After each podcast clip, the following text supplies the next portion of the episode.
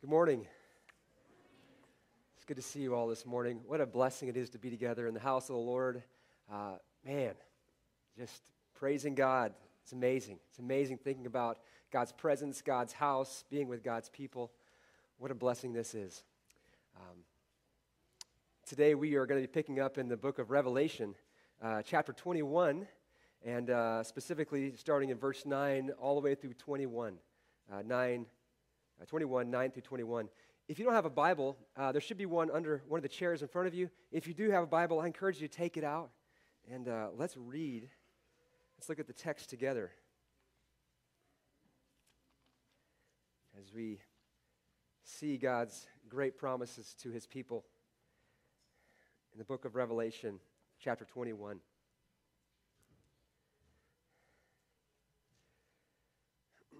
As we near the end of the story, we're told this in verse 9. This is John's, uh, what God showed John, the Apostle John.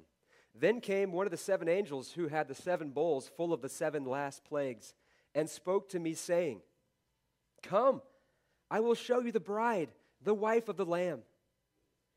And he carried me away in the Spirit to a great high mountain and showed me the holy city, Jerusalem, coming down out of heaven from God, having the glory of God. Its radiance like the most rare jewel, like a jasper, clear as crystal. It had a great high wall with 12 gates, and the 12 and at the gates 12 angels, and on the gates the names of the 12 tribes of the sons of Israel were inscribed. On the east, three gates, on the north, three gates, on the south, three gates, and on the west, three gates. And the wall of the city had 12 foundations, and on them were the 12 names of the 12 apostles of the Lamb. And the one who spoke with me had a measuring rod of gold to measure the city and its great walls. The city lies four square, its length the same as its width. And he measured the city with his rod, 12,000 stadia. Its length and width and height are equal. He also measured its wall, 144 cubits by human measurement, which is also an angel's measurement. The wall was built of jasper, while the city was pure gold, like clear glass. The foundations of the wall of the city were adorned with every kind of jewel. The first was jasper, the second sapphire, the third agate the fourth, emerald, the fifth, onyx, the sixth, carnelian, the seventh, chrysolite, the eighth, beryl, the ninth, topaz, the tenth, chrysoprase, the eleventh, jacinth, the twelfth, amethyst. And the twelve gates were twelve pearls, each of the gates made of a single pearl. And the street of the city was pure gold like transparent glass. That is the word of the Lord for God's people. Let's pray. Heavenly Father, thank you for this picture of the place that you're preparing for your people, for us. God, as we sang this morning, you are faithful. You are good. You have been faithful through history. You've been faithful to Christ. You are faithful to us today. And you will be faithful as you bring us to yourself one day to this place that you have been preparing for us. God, I pray now that you give us eyes to see the glory of the place you've prepared for us. That you give us greater hope, greater joy, greater longing to be with you in your courts. That the things of this earth that are worldly, the things that are shiny, that attract us, that draw us away from you, I pray, Lord, that those things would grow dim, that their grip on our hearts would grow weak, but, the, but the things of you, God, the things of heaven, the things of this new Jerusalem we look forward to, that these would grow big in our hearts. That, it, that, that you, O oh God, would grip our hearts. That a desire to be with you would, would grip us, a desire to live for you, a desire to live like Christ, a desire to give ourselves for you, that that would consume us. And that would give us endurance, perseverance, and joy as we look forward to the day that we will be with you in the place you have prepared for us. We pray now that your Holy Spirit would speak to us through your word. Give us eyes to see and ears to hear and a heart to receive it. We pray this for Christ's glory. Amen. All right, well, as we dig into this, I was thinking about the text today. And uh, have you, I'm sure you guys have, have watched a home improvement show. It seems like they're really popular these days. Uh, these uh, kind of like fixer-upper shows. You guys seen those where, where maybe Chip and Joanna Gaines, they, they, they start with this house that's not very nice. It's, it's kind of like, wow, that place is a dump. And, and, you know, they work on it, and throughout the episode, you see them going from this, this trash heap and, and, and working hard and encountering problems and oh the foundation's sinking and oh the pipes are all old and rusty and oh there's a lead pipe and oh this is terrible and but by the end of the 50 minute episode you get to the end and there's this huge reveal it's like what's it going to look like and they bring the family and it's like they show them their new home and there's crying and oh look at what you've done it's amazing it's just this, this, this amazing transformation of, of, this, of this kind of uh, trashy home that they're barely struggling to live in to this mansion that they've always wanted. You know, at, the, at, at this section of Scripture, it's, it's kind of like we have come now to the, to the big reveal. The big reveal that all the Scripture has been leading us up to this. And at the, at the beginning of chapter 21, God showed John a picture of what life will be like after Jesus returns. After this present world system ends and, and the kingdom of God comes in its fullness in a way, this is the big reveal. This is the moment we've been waiting for. It's like, it's like the, the curtain or the, the, the big cardboard box on the, on the TV. It's just, it's, we can see it now. Wow, look at it. And as we think about it, all scripture and all human history is pointing us to this place and to this moment. And as I, as I process this, trying to figure out how to preach this, this text, isn't it amazing that our God has given us a glimpse, a glimpse of what it will be like? As we, as we go through the passage today, I, I just want you to consider how kind God is, how amazing God is, how intentional our God is from, from Genesis to Revelation. How it all shows how great He is, His glory. And my hope today, as we walk away from this, is we will be in awe of God. We will be in awe of what He has done, His faithfulness, His promises, His goodness, His kindness, His, his handiwork. And the, the image of the New Jerusalem that we have here in, in Revelation 21, you know, it shows us that from day one, from day one, as we look at Genesis all the way now, our God has been weaving together this incredible tapestry of grace and redemption. It's a beautiful picture. He was, he's been giving us glimpses all throughout Scripture, all throughout history, and threads tracing this all the way until Revelation 21 through 22. You know, thinking from Genesis to Jonah, from the lamb's blood on the doorposts to Christ's blood on the cross, it all culminates in this. Our God is amazing. We're going to see some of it today. You know, if we think about from the very beginning of the Bible, we can see that our God is moving history towards what I would we'll just give you guys three big ideas here. God is making a people for himself, okay? A people a place for his people and a purpose. For his, and the purpose is that God will be with his people in his place and have perfect communion forever. A people, a place, and a purpose. And the last three chapters of Revelation are huge in the story. It's the conclusion or the climax. We see the kingdom of God in its fullness. So if you think about the story, let's just do a quick scan through the pages of Scripture. Chapter 1 Genesis. Genesis chapter 1 begins with God creating the heavens and the earth. Chapter 2, we see the perfect place that God made for his people, and specifically the Garden of Eden. Chapter 2, in Eden, God dwelt with Adam and Eve. They enjoyed this wonderful relationship. In chapter 3, we see that God himself strolled, strolled in the garden in the coolness of the day with his people. However, in chapter 3, we also see that the serpent, the serpent tempted God's people, uh, God's people rebelled against their king and their God and their father. And they brought the curse of death and sin and brokenness into the world. And that's how we experience it today. If we skip all the way to the end of the story, the last three chapters of Revelation, God removes his enemies, death, the serpent, and all evil in chapter 20. God will radically renew the heavens and the earth a new heaven and new earth in chapter 21 and 22. And finally, God will purify his people and bring them to the place he has prepared to them, prepared for them to live with him forever. And this is amazing. This is the whole story of Scripture. And as we look at the text today, the way the Apostle John describes our future, he uses this vivid imagery. It's like full color, colors we can hardly imagine, to describe the future place God has prepared, where he will live with us, his people, forever.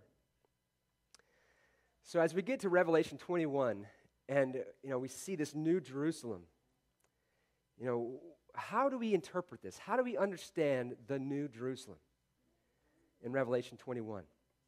You know, Pastor Justin last week uh, mentioned, and he and I talked about this week, uh, the way we are interpreting this and what seems to be clear here, make most sense, is that this is a people and a place. The New Jerusalem is a people and a place. It's not just a people, it's not just an empty place. It's a developed city, it's a community, it's, it's a community of people enjoying communion with God. And so, as we look at this, I want, I want to kind of frame what are we talking about? The Dru- New Jerusalem here, why do we say that? New Jerusalem here is described as having physical things like buildings and roads.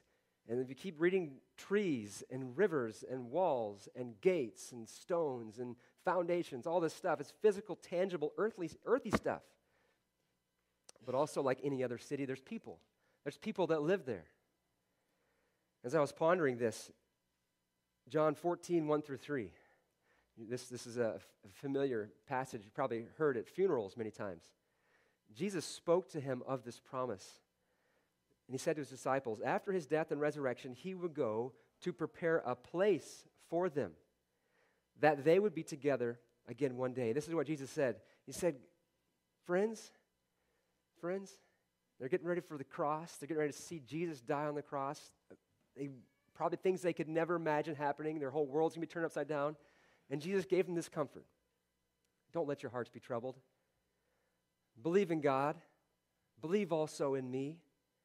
In my Father's house there are many rooms.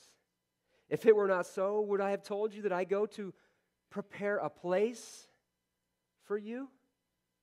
And if I go and prepare a place for you, I will come again and will take you to myself, that where I am, you may be also. You see that?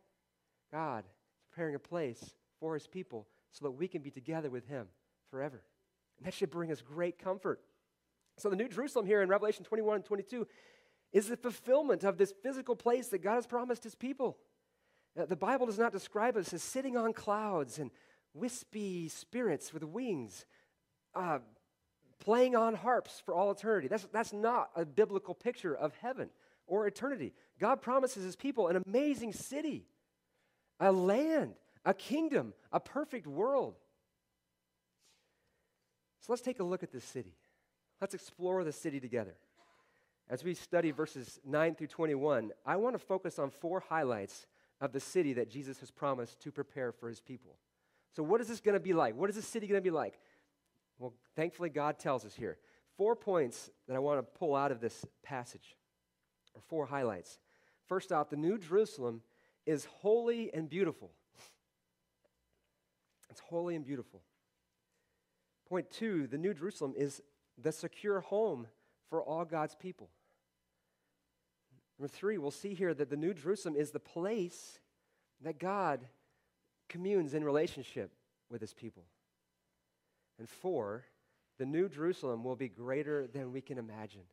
It will be so much greater than we can imagine.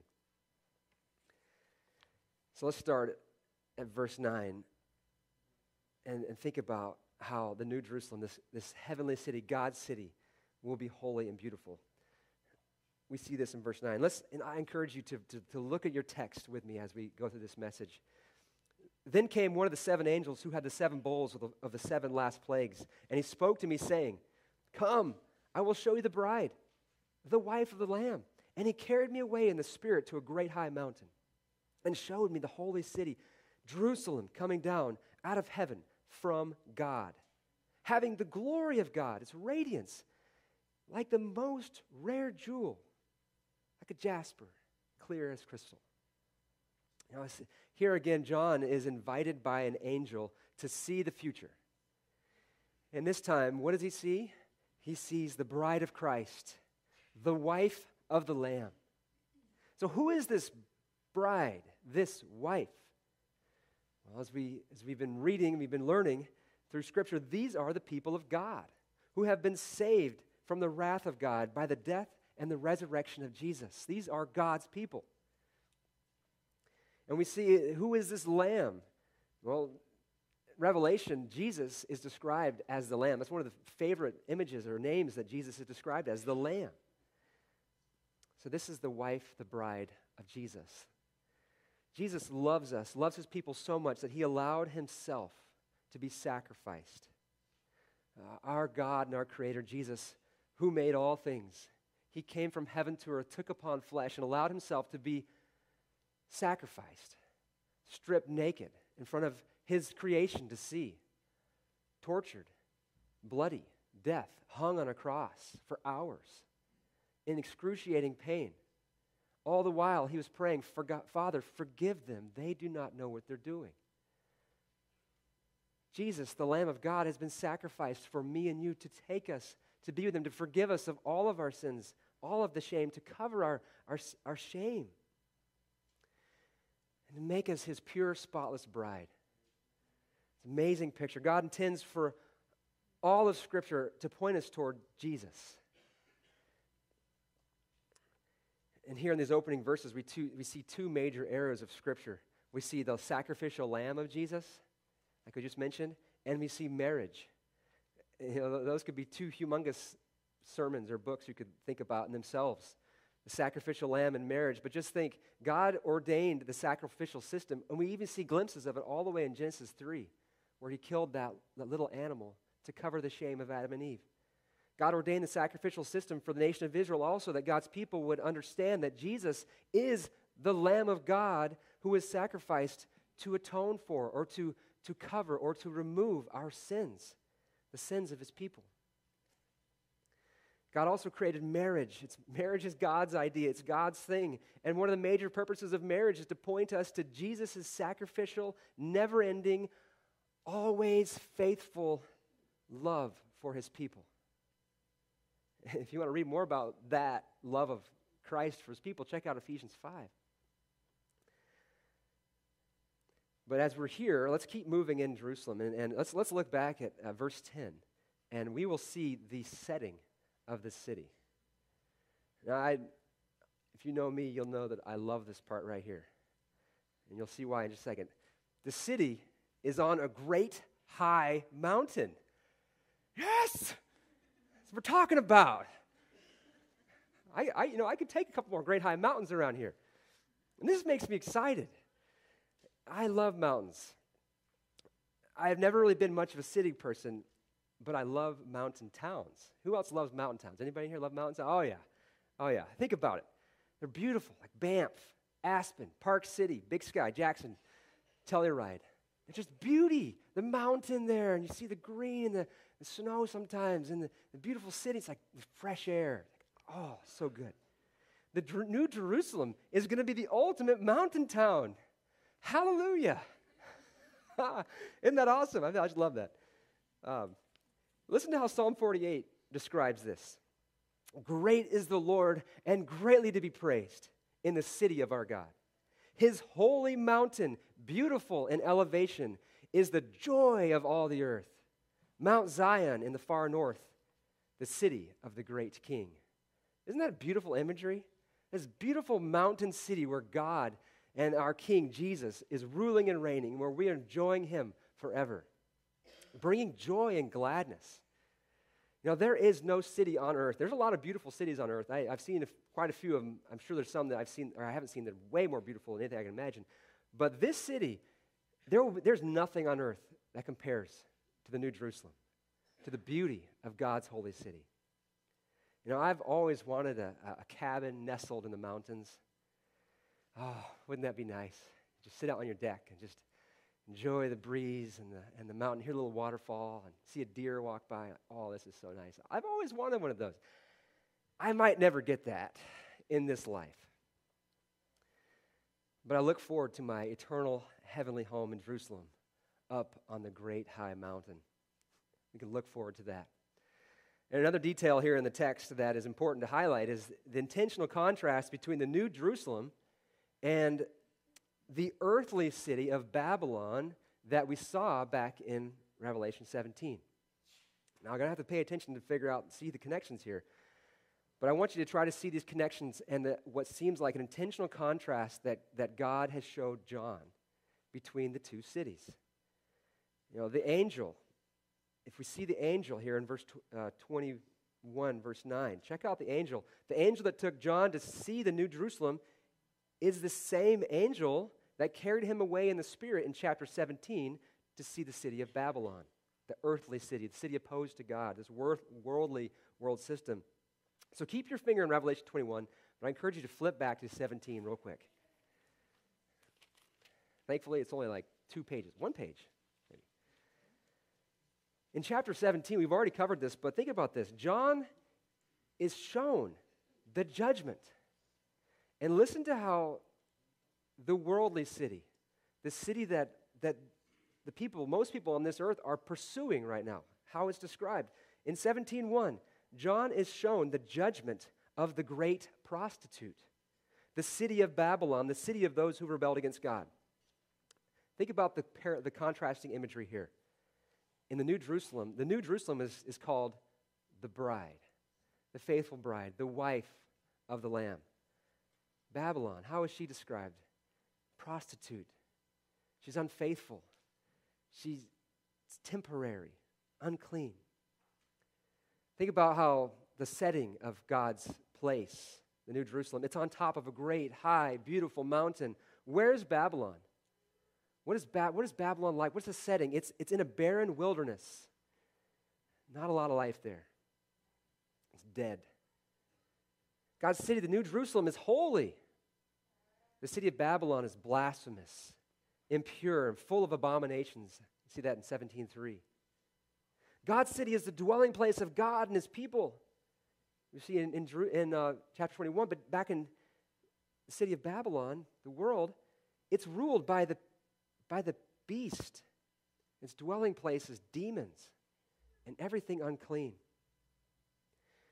Think about God's city, the New Jerusalem, it will endure forever, we're told. It will be filled with celebration, with comfort, with freedom, as its gates will never be closed.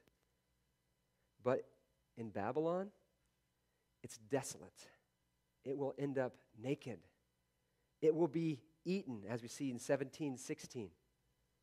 And it will be burned with fire. Now, thinking about the two different cities, I think God has given us a, a very stark contrast imagery here. They couldn't be more different Babylon and the New Jerusalem. And I believe God gave us this contrast so that we would see the, the true nature of the two cities the two kingdoms. And he's saying basically, which one do you want to be your home? Which city do you want to live in? You know, which, which, if, you could, if you could invest your money to get one of these cities, one of these places in, in your retirement, where would you invest in? Babylon or the New Jerusalem? You know, in my mind, that's a no brainer. I want to go to the New Jerusalem. How do we apply this to our, our lives practically? to our lives practically. I think, I think the question is what are we living for? What is the trajectory of our lives pointing to? Are we pointing more towards Babylon, living for this life, investing in this life, indulging our selfish flesh and desires and lusts to squeeze everything out of this life for now? Or are we living for the next life?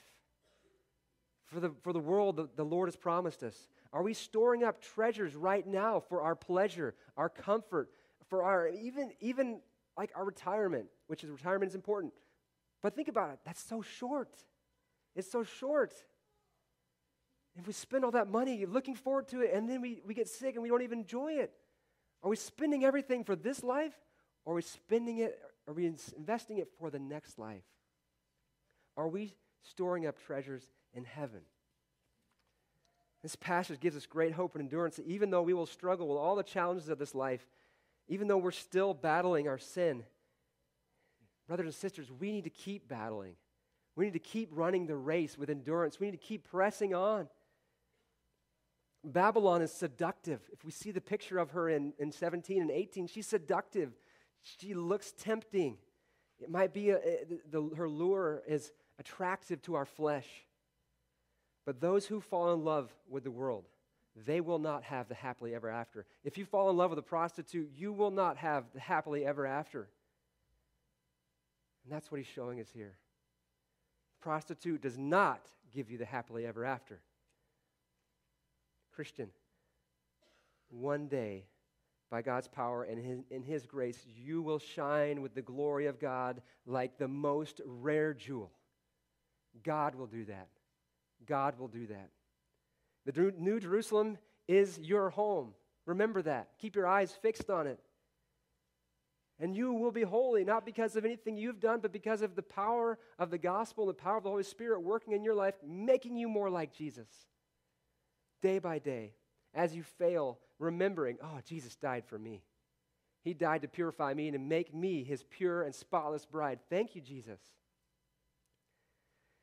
We will be holy, we will be beautiful, and we will dwell in this earthly home with our, our uh, I guess you could say, our husband Jesus. That sounds kind of funny saying it like that, but, but the one we've longed for to be with forever.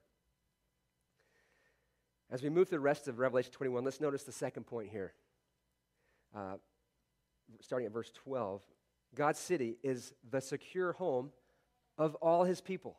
All his people. Uh, verse 12.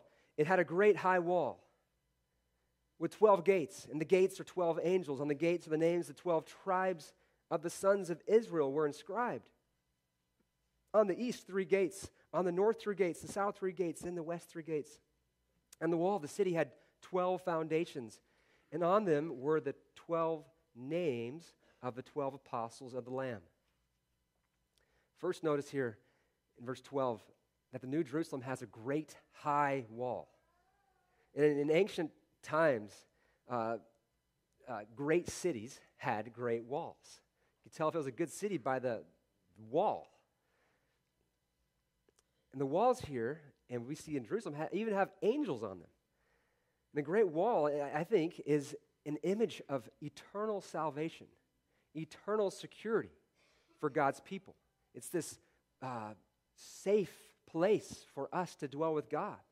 Nothing can, can break the walls down. And as, you're think, as we're thinking about this, um, read these verses, you probably noticed that there are a lot of 12s here. Did anybody notice that? I noticed that as I'm reading this. I'm like, holy moly. There are a lot of 12s in this passage. Why in the world are there 5,012s in these three verses? You know, it's like not that many. That's, that's exaggeration, but they're everywhere. Just think about this. There's 12 gates. There's 12 angels at the gates. The gates had the names of the 12 tribes of the sons of Israel. The wall had 12 foundations. On those foundations were the 12 apo- names of 12 apostles of the Lamb. If we keep going, we'll see 12 stones, and it's just like 12, 12, 12, 12, 12 everywhere. What does this mean? Why so many 12s? I think this is intentional symbolic imagery.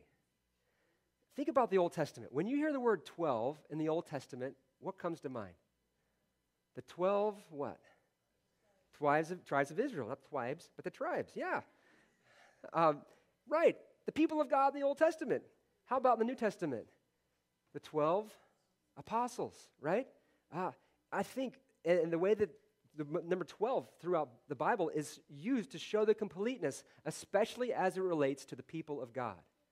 12, the people of God. Old Testament tribes, New Testament apostles in the church.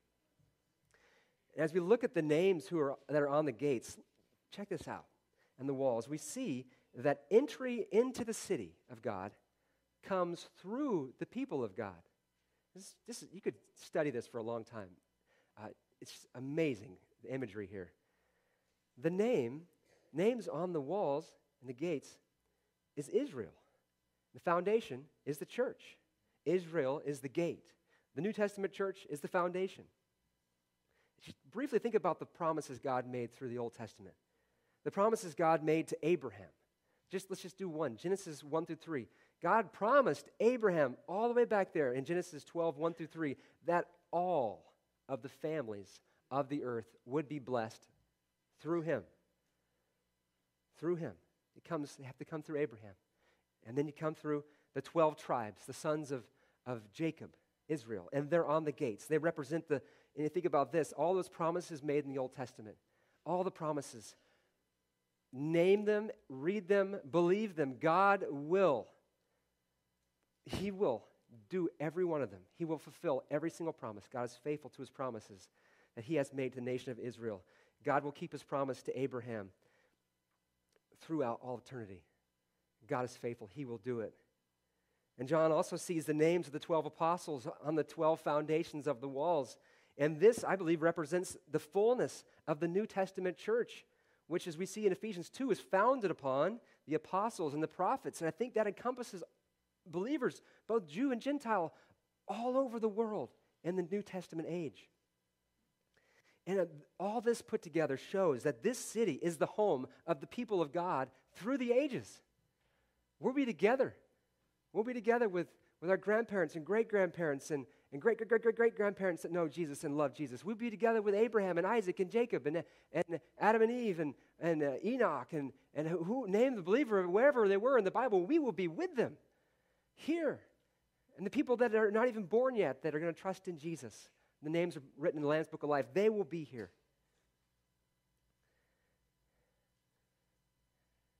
It's amazing. And as I was trying to think about how to illustrate this, sadly, in our world, we live in a world that, that we, there's a wall here, but we need walls, and we need locks on our doors. We need, we need things to protect us from danger in this life. Uh, in 2006, I spent a year in Honduras. Uh, while I was there, I noticed many of the houses had these big concrete walls around them. Some of them had like wire and, and glass stuck in the concrete. And you know, as I looked at them, I'm like, wow, like this is a dangerous place. Uh, we need walls. You know, this, this is a picture. As we see it, we lock our door at night, right? I, that's one of my jobs. I feel like I'm responsible to walk around and make every sure every door is locked. I do that every night. And if I, sometimes I wake up at 3 a.m. and I'm like, oh, I forgot to lock the front door. So I get up and lock the front door. there's danger in this world, right? There's risk. There's real danger. Kids, you might be as scared of the dark, right? You might be scared of what's out there at night. Because there is real danger in this world. We need walls and gates and locks and things like that. But the walls around the New Jerusalem it's not a, not a picture of danger outside, it's a picture of saying, This is home. This is eternal security, eternal salvation. And as we see later on, the gates are always open. In verse 25, the gates are always open. We're safe. We will be safe, all of God's people, with God to, together. He is faithful to keep his promises. So if you battle fear and anxiety, and kids, if you are afraid of the dark at night, you can take comfort that God is preparing a place for you one day where all of that anxiety, all that fear, it'll be gone. You won't have it anymore. Won't that be amazing? No more fear, no more anxiety about danger. And we'll be able to go in and out of the city as we please with no fear. Move to the third point. This city is the place where God will dwell with his people for eternity. All right, look at verse 15. And the one, this angel that spoke with John, with me, he said, had a measuring rod of gold to measure the city and its gates and its walls. The city lies four square. Its length is the same as its width. And he measured the city with his rod, 12,000 stadia. Its length and width and height, they're equal. He also measured its wall, 144 cubits by human measurement, which is also an angel's measurement. It's fascinating. The angel and the humans have the same measurement. I never knew that, but Apparently, it's the same thing. Isn't that cool? Um, it's fascinating, though. I mean, think about this. Like, why is this in here? What is this in the Bible for? Why does God give us the dimensions of the city? Like, is it just like, and what about the gates and the walls? uh, I, I heard of one math enthusiast this week that has started to nerd out on all these measurements and calculations getting ready for the sermon. I think that's awesome. Um, why are they here? Well, if you look at the measurements, how it's described here, you'll realize that this place, the New Jerusalem, is a cube. It's a cube. All right, has the same length, width, height, uh, all exactly the same. And as you're thinking about why a cube, why is a cube important? Well, if we look at the Old Testament, the innermost part of the temple, the Holy of Holies, was also built in the shape of a cube. Listen to this. This is as, as uh, King Solomon, in the Old Testament, as he built the temple. God told him to build like this. And this is the measurements. In 1 Kings 6.20, it says, The inner sanctuary was 20 cubits long, 20 cubits wide, and 20 cubits high. And he overlaid it with pure gold. Huh. That seems interesting. That sounds a lot like what we're reading here in the New Jerusalem. The inner sanctuary in the temple or the tabernacle was the Holy of Holies. That was where God's presence was seen on earth. You even remember in the Old Testament, God's glory cloud would descend from heaven to earth and fill the temple, that, that little cube in, in, the, in the Holy, that was the Holy of Holies. That was the physical place where God communed with man. And think about this this new Jerusalem will be the ultimate Holy of Holies, where God's present, presence dwells. It's this humongous humongous cube. It's large enough to hold all the people of God through all the ages, through the ages. So, should we take this size literal or figurative? Honestly, I don't know. Uh, either way, it's mind boggling and awe inspiring. So, 12,000 stadia. How big is that? Approximately 1,300 to 1,500 uh, miles. Okay, that's, that's a big city, right? 1,500 mile city. Okay? Now think about it being square. Okay? So that's, if it was 1,300 and so, it'd be about 1,904,400 square miles. Um, and then you got to think about they're not only that big square, but it's, it's the same height. And so the city is like, whoa. If it's, if it's literal, that's a huge, cube, gigantic city it, it can be seen from miles away. This city would be f- over 400 times larger than any m- city metro area in the world today. If it's more figurative, the shape and the size, what does this show us? What's the imagery showing us? It's, it's showing us that this is the perfect dwelling place of God with his people. That this capital city of the new creation will have nothing in this world that compares with its power and its grandeur. It'd be beautiful huge, magnificent. And we will live with God there forever. As we get close to the end of the message here, we see point four God's city is far greater than we can imagine. Let's look at verse 18. The wall was built of jasper, while the city was pure gold, like clear glass. The foundations of the wall of the city were adorned with every kind of jewel. There's 12 of these here, by the way. First jasper and second sapphire, third agate, the fourth emerald, the fifth onyx, the sixth carnelian, the seventh chrysolite, the eighth beryl, the ninth topaz, the tenth chrysoprase, eleventh jacinth, the twelfth amethyst. And the 12 gates were how many pearls? 12 pearls, yeah. And they were a single pearl. And the street of the city was pure gold, like transparent glass. I was trying to figure out how do we, what does this mean? Like, why are we told this? Well, I think the streets of a city show the quality of the city. Your streets are nasty and made of dirt and filth, it's like, ah, it's kind of gross. But think about the streets of this city. They're so pure, so clean. Now, we can't even imagine it because it's gold, but the gold is so pure that it's transparent. There is no impurities whatsoever in the gold that makes up the street. Wow. Is that going to be literally like that? I don't know. But whatever it is, it's amazing. I like that our streets are getting paved. That's pretty nice. that's pretty cool. They're smooth. But imagine if it was gold and it was a gold that's like so pure that it's see through. It's like there's no impurities whatsoever in that road. Anything about the materials used to build it Like, man, I like nice materials in my house. Like, if I was to put something in my house, I want to get something good. I want to get something that I can afford. It's going to last a long time. When we look at the New Jerusalem, the walls are made out of the most costly gemstones ever. Like that's the, the materials that, that are made, the city's made of, is, is the best. It's lasting. It's enduring. It's costly, it's pure.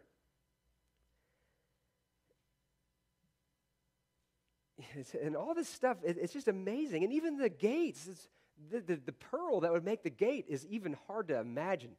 A gate, a, a pearl that big. One single pearl. Like, that's just mind boggling. It's amazing. And all these things are transparent. Why is it transparent? I believe because it it, it allows the glory of God to radiate and reflect and bounce off of every part of the city, everywhere. And so, if we were to see the city, it would be just beauty. Have you ever seen a diamond when the sun hits it and like light pieces hit all over the ceiling? Or imagine the color of a precious stone uh, and light hitting it and reflecting off of it. It's the glory of God in the New Jerusalem. It's just, it's, John's trying to describe something that's indescribable, hard for us to imagine, but it's just the beauty, beauty of God's presence.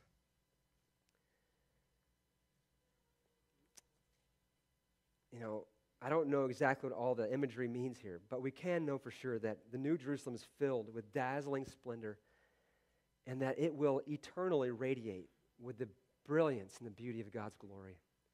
And we will get to participate in that God will glorify us, and we will also reflect the glory of God. We will be purified like, like transparent gold, no longer having any sin. If the streets are that pure, God will make us that pure. He's prepared this place for us. If in uh, 1 Corinthians 2 9, uh, Paul says this He says, No eye has seen, nor ear heard, nor the heart of man even imagined what God has prepared for those who love him. Isn't that amazing? We can't even imagine it. How amazing this is going to be, the place that God has prepared for us, for those who love him. So, as we conclude the message here today, like, I want to just bring us back to the beginning. All of Scripture, all of human history leads us to this God's people in God's place for his purpose. What's the purpose? We get to enjoy this perfect relationship with God for eternity, seeing the beauty of His glory, enjoying Him and enjoying the world that He's made. It all shows how amazing He is. This is the city that God has built for those who love Him. He is preparing it for all who would come to His Son Jesus, and He offers it to us free of charge. He's saying, Come. It's free. What in this life is free? Like nothing what in this life lasts forever? Nothing.